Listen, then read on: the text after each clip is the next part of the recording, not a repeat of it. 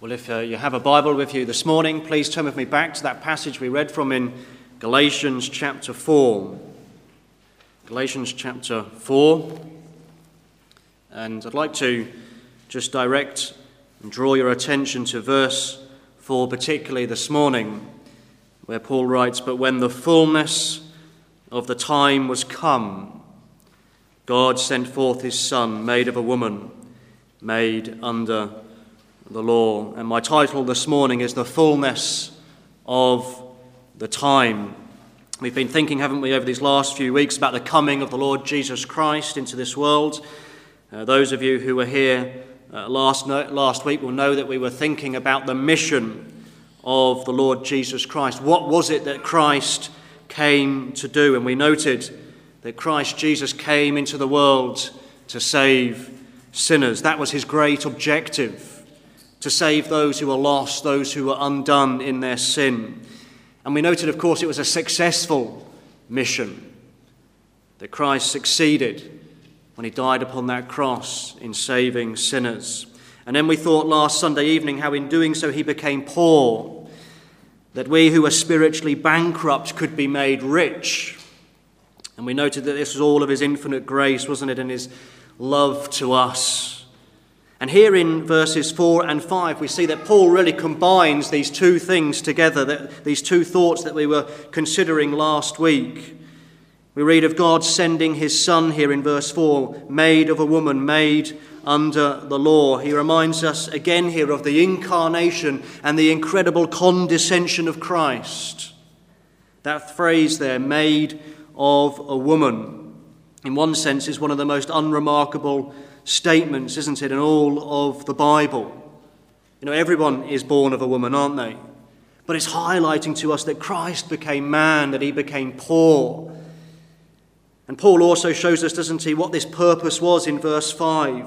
It was the purpose of redeeming us, of saving us, buying us back like people who would buy slaves in the marketplace. And Jesus Christ came to pay that price to set us free so that we could be rich. In verse 5, he talks about how he received the adoption of sons. And in verse 7, Paul makes the point that we're no longer servants but sons, and therefore heirs of God through Christ. And heirs receive an inheritance, don't they? The child of God is rich. We have a glorious inheritance, those of us who know the Lord Jesus Christ this morning. But it's not my intention this morning to go over all those things again with you. But rather, I want to just focus for a few moments on that phrase that appears at the very beginning of verse 4, where Paul says, "But when the fullness of the time was come, God sent forth his Son." It's particularly that phrase right there at the beginning, the fullness of the time, that I want to just spend a few moments thinking about with you. It's a phrase that's so pregnant with thought and encouragement and challenge to us. And I want us to just think about what this expression is saying to us. And the first thing that I want us to notice about this phrase this morning and about this timing that God mentions here is that it's a divine timing. A divine timing. You just notice what Paul says there. He says, "But when the fullness of the time was come, God sent forth his Son." God sent forth his Son. Now, to understand what I'm trying to drive at this morning, we just need to spend a few moments thinking about the Greek, and I hope you can stay with me on this, because there's two words in the Greek New Testament that are translated as time. One of the words is chronos. That's the word that we get our word chronological from, and it means simply the passing of time. Some people call it watch time. It speaks of seconds and minutes and hours and days and so on. It's the time that you measure on a clock or on a calendar.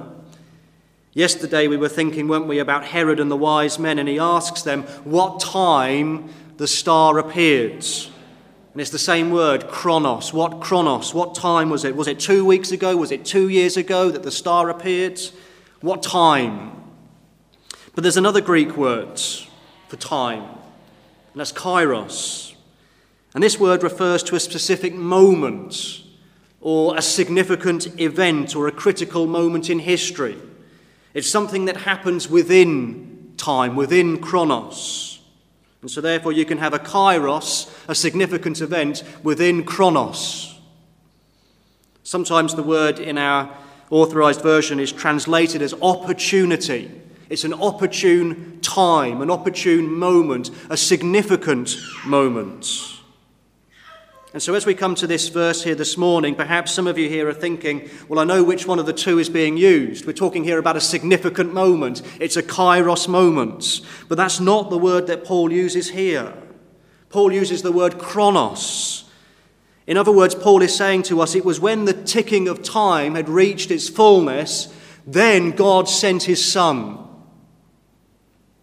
God sent his Son, you see, at that precisely at the right moment on the clock, when he had ordained for him to come. You might wonder why I've zoomed on this. Why have I brought this to our attention? Why have we gone through that little, as it were, Greek word study this morning? Well, there are lots of people, aren't there, in history who've done significant things in time. There's lots of people who've been involved in significant moments in history.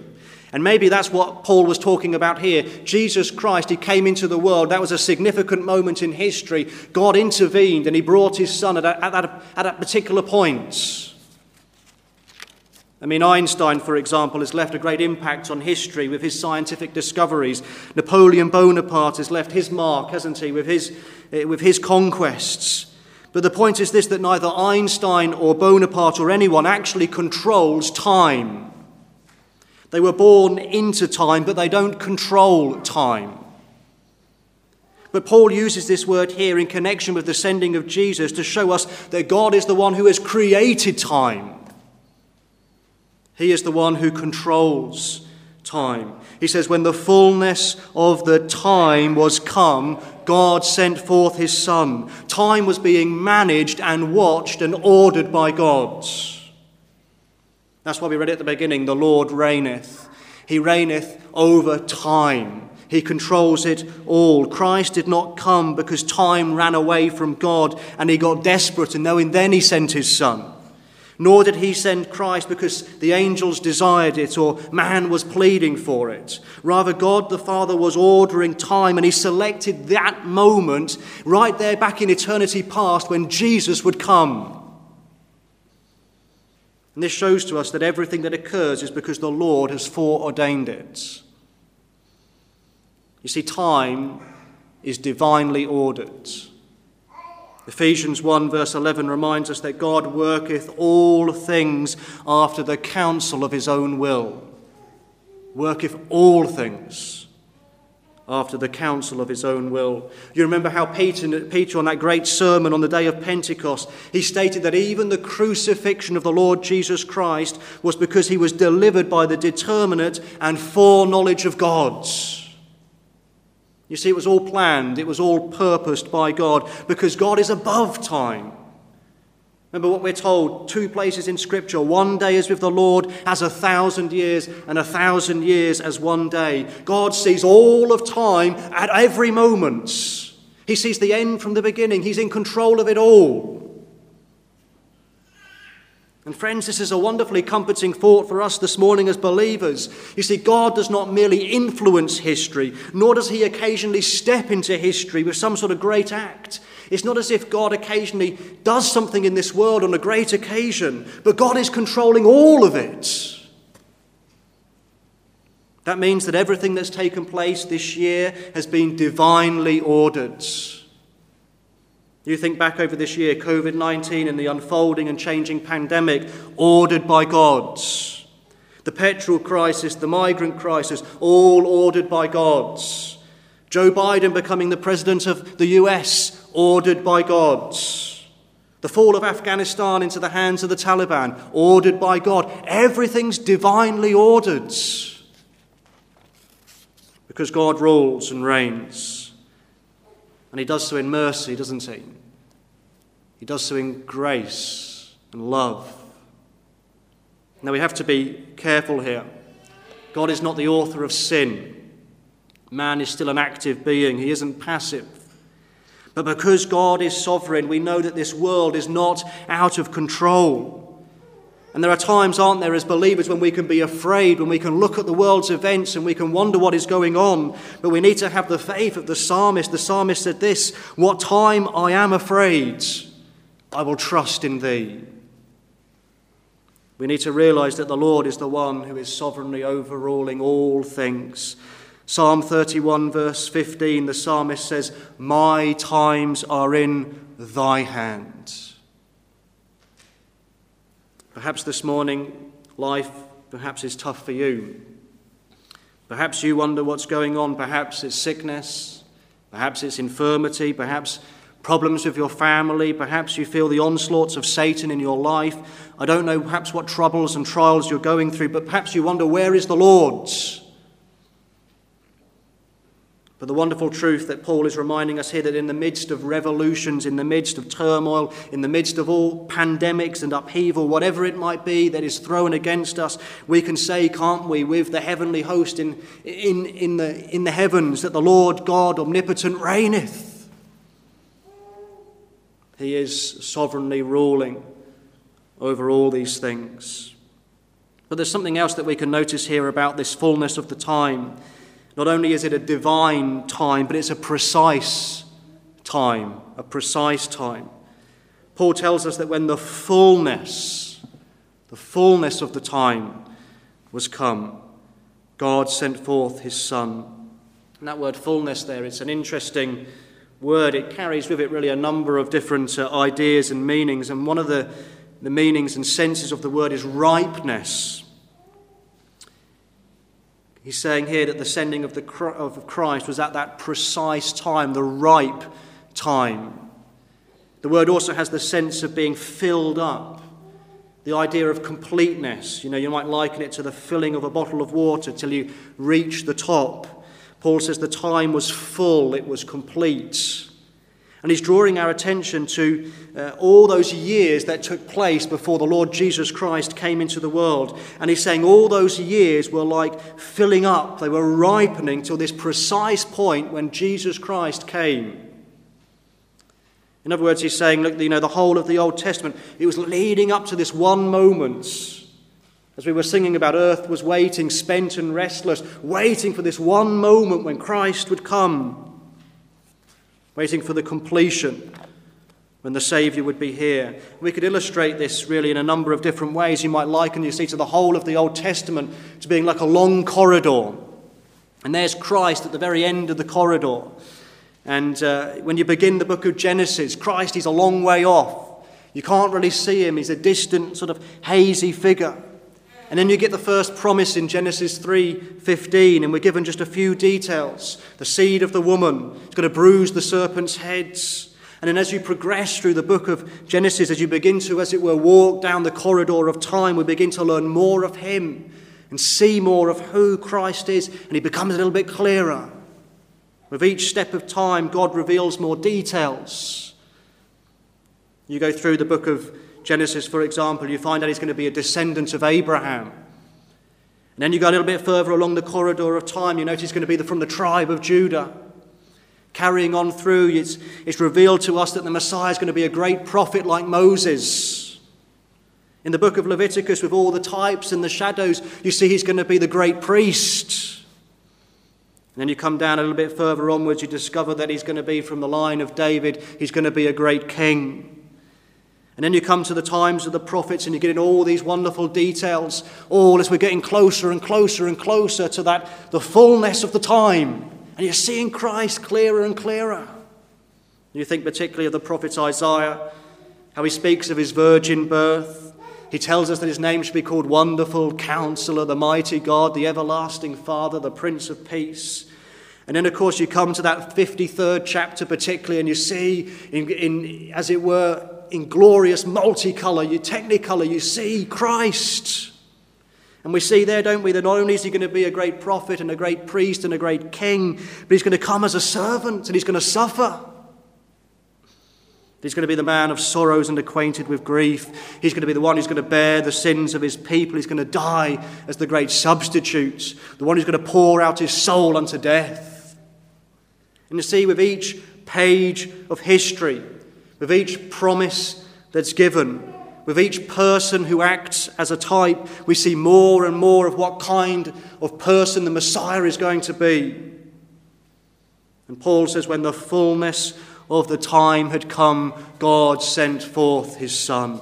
It was at a precise time, a predetermined point in history when the bottle would be filled up to the brim and the shadows would at last give way to the substance as the Lord Jesus Christ stepped into this world.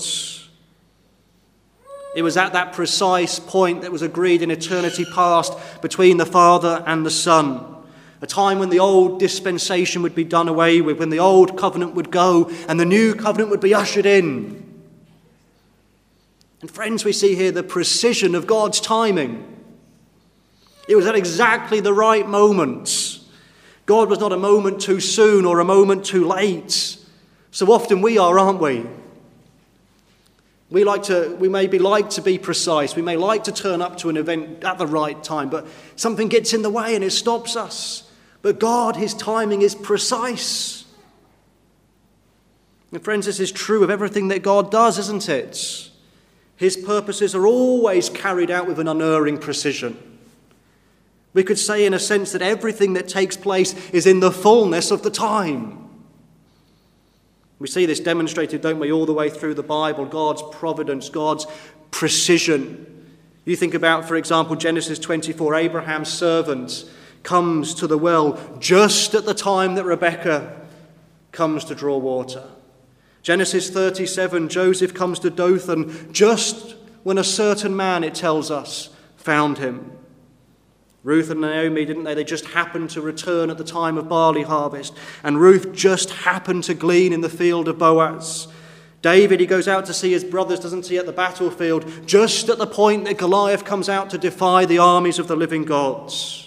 You go all the way through Scripture. What do we read of Esther? Esther was there for such a time as this. God's timing is always precise. Daniel says that it is God who changeth the times and the seasons. He removeth kings and setteth up kings. And here Paul tells us that the coming of the Redeemer was at God's precise time. And if you were to look even at the life of Christ, you'll see this truth being consistently upheld, not just in his birth, but all the way through his life. Remember, there were times, weren't there, when the people sought to kill Christ. They wanted to stone him. One time they tried to push him off a cliff, but it was not the time. In John 7, we're told that Christ walked in Galilee because the Jews sought to kill him. And Jesus did so, he says, because my time is not yet fully come. When you come to Matthew chapter 26, you see this. Two occasions here where Jesus references his time. And he's talking here about the precision, you see, again, of God's timing. Everything that Christ did, it was precise. Matthew 26, the feast of the Passover, the Savior sends his disciples into the city to prepare the meal. Jesus says in Matthew 26 and verse 18... He says, go into the city to such a man and say unto him, the master saith, my time is at hand. I will keep the Passover at thy house with my disciples. He's constantly aware of his time. And then you go on a few verses into Matthew 26 and verse 45. Notice what he says there. They're in the Garden of Gethsemane. And the disciples are asleep. He says, sleep on now and take your rest. Behold, the hour is at hand. And the Son of Man is betrayed into the hands of sinners. In Mark's Gospel, he actually says, the hour is come.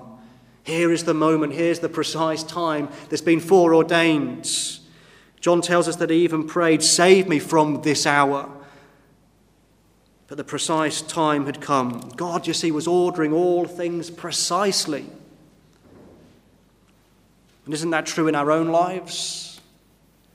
Doesn't the Lord order everything precisely in our lives?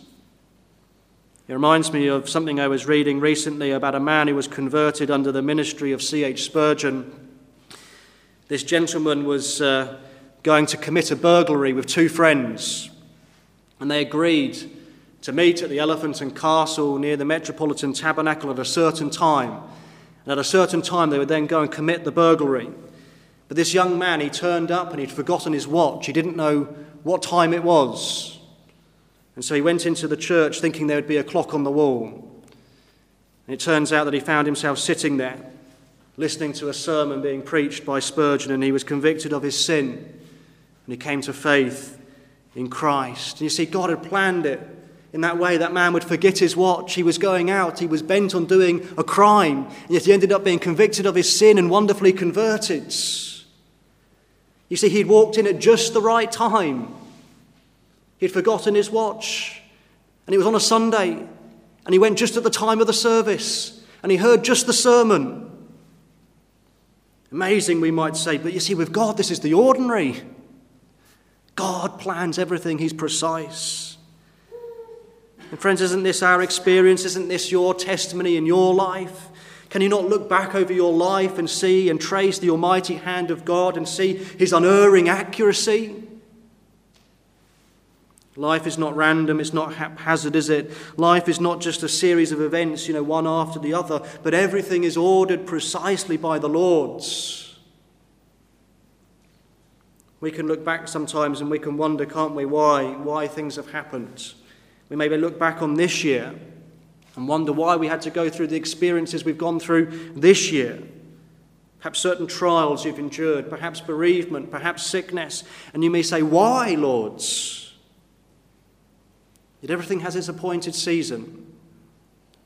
Solomon told us, didn't we, in that reading, to everything there is a season. There's a time to weep, there's a time to laugh. God orders and arranges every part of our lives perfectly, the bitter as well as the sweet. The trials that you've been through this year, they may have been too severe for you for another year. You ever thought about that? That if you had suffered what you suffered this year 2 years ago, it may have been too much for you. But God in his grace gave you the trial this year.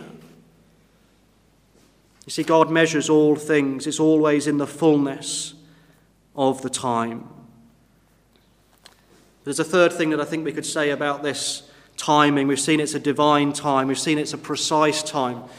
But I think we should notice lastly also it's the best time. The best time. Now, we can have plans, can't we? And we can do things. And we may decide that we're going to do something at a certain day and a certain time. And we may do it at that precise time. But then maybe an hour after the event or 2 days or 2 years after that time, we say, well, actually, that wasn't the best time. We did it at the precise time, but it wasn't the best time. But that's not so with the Lord's. You notice what Paul says here, but when the fullness of the time was come, God sent forth his Son. He says it was at that precise moment that it had been foreordained. But it was also the best time. It was the most appropriate time. You see, the word fullness there also conveys this sense. We said it has this sense of being ripe. Well, he wouldn't pluck and eat an unripe piece of fruit. It wouldn't be the best time. And when Christ came, it wasn't just a precise time, but it was the best and the most appropriate time. And many historians and theologians have pointed this out about the coming of the Lord Jesus Christ, that the exact moment in history when Christ came, it couldn't have been a better time to bring the Saviour into the world. All the previous history, you see, had been leading up to this point. We haven't time this morning to consider it in detail. But it's worth looking at and looking at some of the pieces of writing, historical writing that show all the things that were leading up to this moment. You think just with me, think about the ancient Greek Empire and civilization, which had come and gone. It left behind a universal language, and it gave a degree of cohesion to society. Everyone was speaking Greek. There was advancement in politics and philosophy and learning. And Christ's birth was at that point of the Roman Empire, right at its zenith, right at its height of its power and its influence. And when Christ came, there was a degree of stability across the whole world. Not only that, but the Romans had implemented a large road system, hadn't they, throughout the Roman Empire. And you think about that, when Christ came, there's this great road system so that when the gospel is taken forth, it can go forth with great ease and people can reach all the corners of the world. There could not be a better time for the incarnation of the Son of God. Now, we also have to say there's a degree of great unknown here. Why this particular point? We can see various things that all lead to this point when Jesus Christ comes, the peace of the Roman Empire, the universal Greek language and so on. We can see all of this, but there's a degree in which it's inscrutable, isn't it? But we know it's the best time. It was the time ordained by God. It was the most appropriate moment. And friends, isn't this true in our own lives too? There may be times when God's ways seem perplexing and they're inscrutable, but we can be assured of this truth that everything that is always done at the best time and the most appropriate time. We read those words in Ecclesiastes 3, that God hath made everything beautiful in his time. And friends, circumstances may seem chaotic, but there's an admirable beauty to them because God is controlling them. Every event is perfect in all its parts. It's suitable, it's beautiful, it's ordered.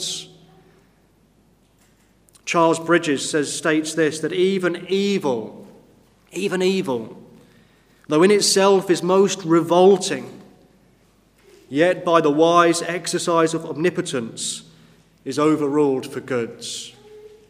And he goes on to say this, that it exhibits the beauty of the divine workmanship. Even evil, even all the sin that takes place in this world, even all the wickedness, God is using it and overruling it and guiding it for good. And it exhibits the beauty of God's workmanship. And friends, what a comfort this should be to us this morning, especially as we close one year out and we will shortly, God willing, begin a new year. What a comfort to know that God is overruling and ordering all things and he's disposing all things for his glory. And it's beautiful. It's harmonious.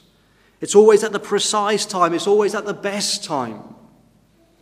What a comfort as we journey through this sin-cursed world, as we're on that road that leads to the heavenly city, that knowing that all these things, as Paul tells us, are working together for our goods, to them that know God, to them who are the called according to his purpose.